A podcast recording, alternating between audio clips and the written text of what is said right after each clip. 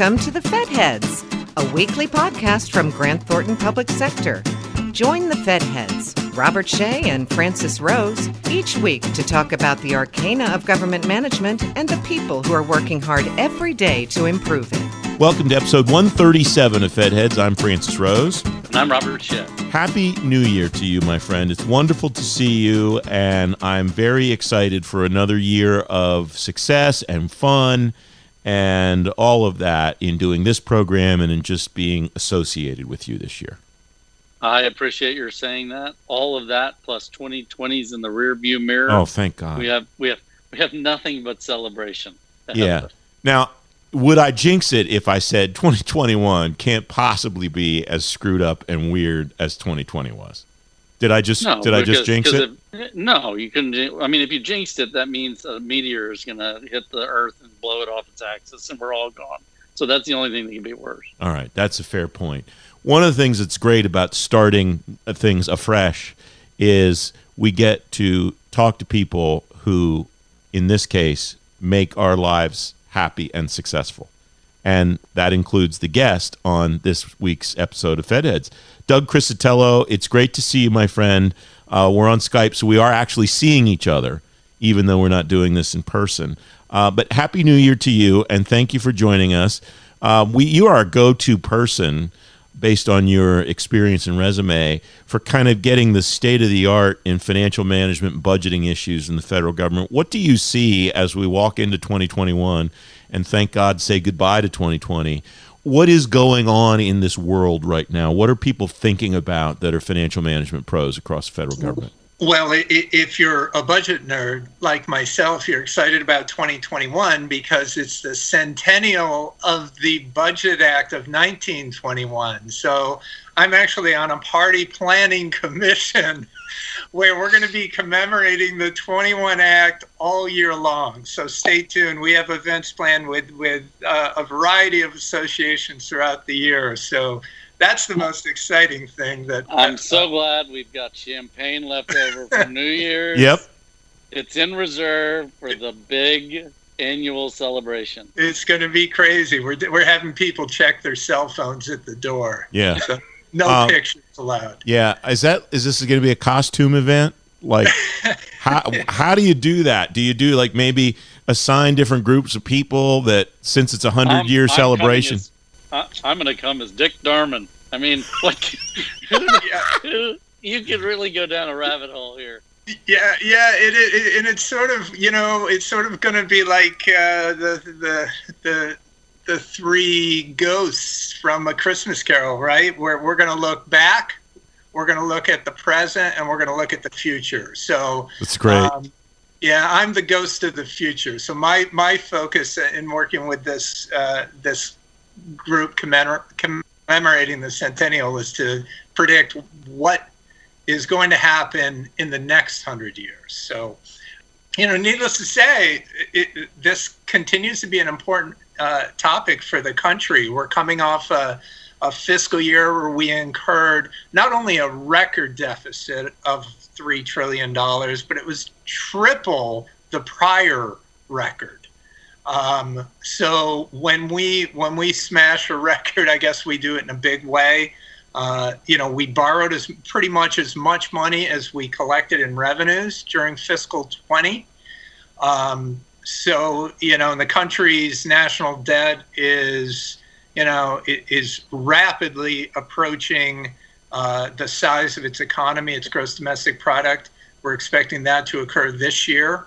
Um, so these are all sort of dire warning signs about our fiscal plight. Cheerfully menacing is yes. the way I would describe Doug Criscitello. That's great. Yeah, someone asked me the other day to characterize the country's fiscal outlook in a word. And I said, well, in a word, I'd say good. But if you gave me two words, I'd say not good. so, so, it's true. Right?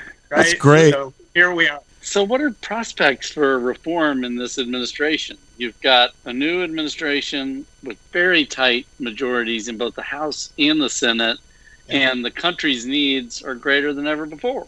How do you how do you present fiscal austerity or uh, reform of entitlements or increased revenues in that scenario? Yeah, well, look, we got to get past this pandemic first and foremost. Um, you know that that's critically important, and you know there's a continuum of possible budget process reform. Some are very minor, right? Just small tweaks that would be significant improvements if if if we were to uh, to accomplish them. Things like automatic continuing resolutions, right? If the budget isn't done on time, rather than the government shutting down, it would sort of continue on a, on a, on a you know on a fairly limited baseline basis. Um, doing things like making it easier to extend extend the debt limit. Th- th- that's low hanging fruit. We should be able to do that readily. You know, and and sort of the opposite end of the continuum is a bold rethink of how we do this, right? The, even though we've been talking about 100 years of the Budget Act, there, there was a major overhaul of that act in 1974. Uh, it was 50 years ago now. Do we, well, and, and it was based on recommendations that were made by a President's Commission that convened in 1967. So more than 50 years. And, you know, the world's a very different place now. You know, uh, even though I'm still listening to the Beatles' Sgt. Pepper's album, you know, it just came out then. So, uh, you know, there's a lot to rethink about. You, you, know, the boomers were just entering the workforce then. Now they're all retiring. It's a, and, and then you throw on top of that, you know, how different our economy is, uh, uh comp, you, you, know, the, the IT revolution. And there's a lot to, lot to think about how we move forward. What do you think the most pressing needs are for the people who are going to do those jobs in the federal government? The people element to me, when you talk about the baby boomers retiring, the people with the institutional knowledge to get the work done seems to me potentially one of the biggest challenges. I, I'm with you on the on the financial implications. I'm not going to argue with you about that, but for the people who actually do those jobs, there's a limited amount that they can do about those things where if they don't have the people in place to actually do them it doesn't matter what happens. Yeah yeah. No that's a great point. And look this is a, a huge challenge. Just uh, federal financial management overall I mean, it's critically important. We we all have work ahead of us to build trust in government. It's so critically important. It, it always has been, um, but we're we're you know we we've got to sort of come out of this hole that we've been in uh, for for you know it's been a pretty steady downward trend throughout the 21st century. So there's a lot of work to do there. Uh, we, we need good folks, but I'm hoping that some of the innovations that we've seen take hold in government, um, you know, talking about uh, you know statutes that have been on, been on the books for for many years.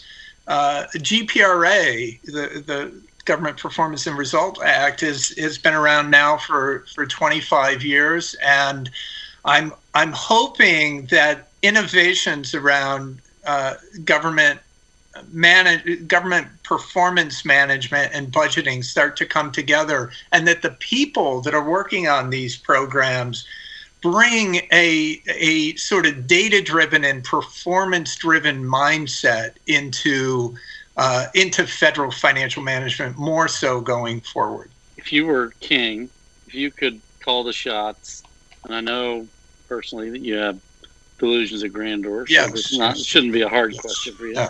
What if you could do anything you wanted to help get us on the right fiscal path? What would it be? Well, I, well, I, I would do a major overhaul of how we budget, right? Uh, there was a time when most of our spending was discretionary, right? It was subject to the Congress annually appropriating those amounts.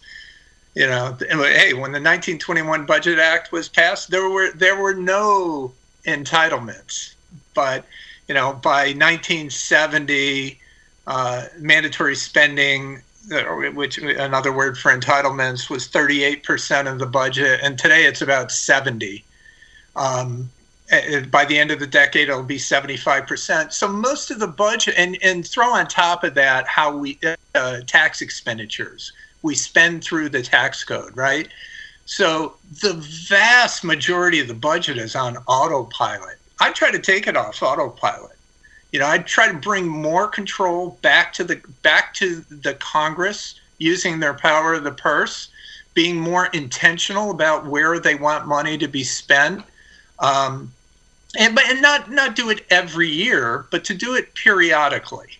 Um, I think we spend way too much time on, on the annual budget process. But hey, look, if we're going to budget, let's let's do it in a very holistic way, and um, you know maybe once in it once every four years we think strategically about how we want to deploy the country's tax revenues, and we don't really do that now. Um, the point of having you come on today, which we're just getting to now, as I'm about to say, we're starting to run out of time, is uh, new work that you participated in with the National Academy of Public Administration uh, regarding all of these issues. Tell me about that work, please, Doug. Yeah, a terrific group at NAPA uh, pulled together recommendations looking forward for the uh, somewhat shorter term, looking at the decade of the, of the 2020s. But one of the things that we recommended in that report was to do uh, four year strategic budgeting. Um, we also recommended uh, some other things, including uh, doing a better job uh, planning for, uh, you know, big, uh, both natural disasters and other emergencies that arise. Um, we also included an idea in that report that hasn't gotten much attention, I think it's a fantastic idea. Uh, I guess no one likes to talk talk about tax increases, but we floated the idea of a, of imposing a small personal income tax surcharge to pay for the cost of the pandemic uh, recovery programs that have been put in place. Um, if if we're not going to pay down the national debt, you know, it, I, I think it would be a significant thing just to look at the additional debt that's been incurred due to the pandemic and have the current beneficiaries of that relief pay for it over time. I think it's a pretty neat idea, and it's something we recommended in the report. Was it your idea? That's why you like it so much. No, I mean, it actually, okay. I once All right. the person under the best uh, bus had thought of it, but I, I, okay. I, I thought it was a pretty neat idea. So it'd be very small at first, and it would rise if the economy strengthened. Let me raise an issue that's often ridiculed, but we've done a better job over time measuring improper payments, the payments made to the wrong person, duplicate payments, stuff like that. But we also know that a lot of money goes to programs that just don't work. Many haven't been evaluated, but often when you evaluate them, you find they're not achieving the intended outcomes. How much of that is a problem in the whole budget equation, or is that just budget dust? I think it is a problem. Um, again, big picture, I'd have a hard time putting a percentage of all spending on it. But one thing is sure employee you know federal employees tend to be captured by the programs that they work on i think they should be captured by the mission of the agency that they work for and be more dispassionate about the tools that are being used to accomplish that mission. You see why I love him, Francis? He's I, talking about GPRA, emissions. No, I mean he, he, it's it's like somebody slid him a list of all of the things that turn Robert on to talk about on Fed heads, and he's he just gone down the, the list. Once though. Well, that's true. The commission. no, he didn't have to though, because you did. So, happy New Year to me. I guess that's what that's all about. Uh, listen, Doug, it's great to have you as always, and you're a real forward thinker on all this stuff. Uh, I hope we can continue to call on you, my friend. Great. Thanks so much. That was fun. Thanks for listening to the Fed Heads, brought to you by Grant Thornton Public Sector. All of the resources talked about during the episode are available in the episode description. We'd love to hear from you. Connect with us on Twitter at GT Public Sector to join the conversation. And don't forget to leave us a comment or review on iTunes or the Google Play Store.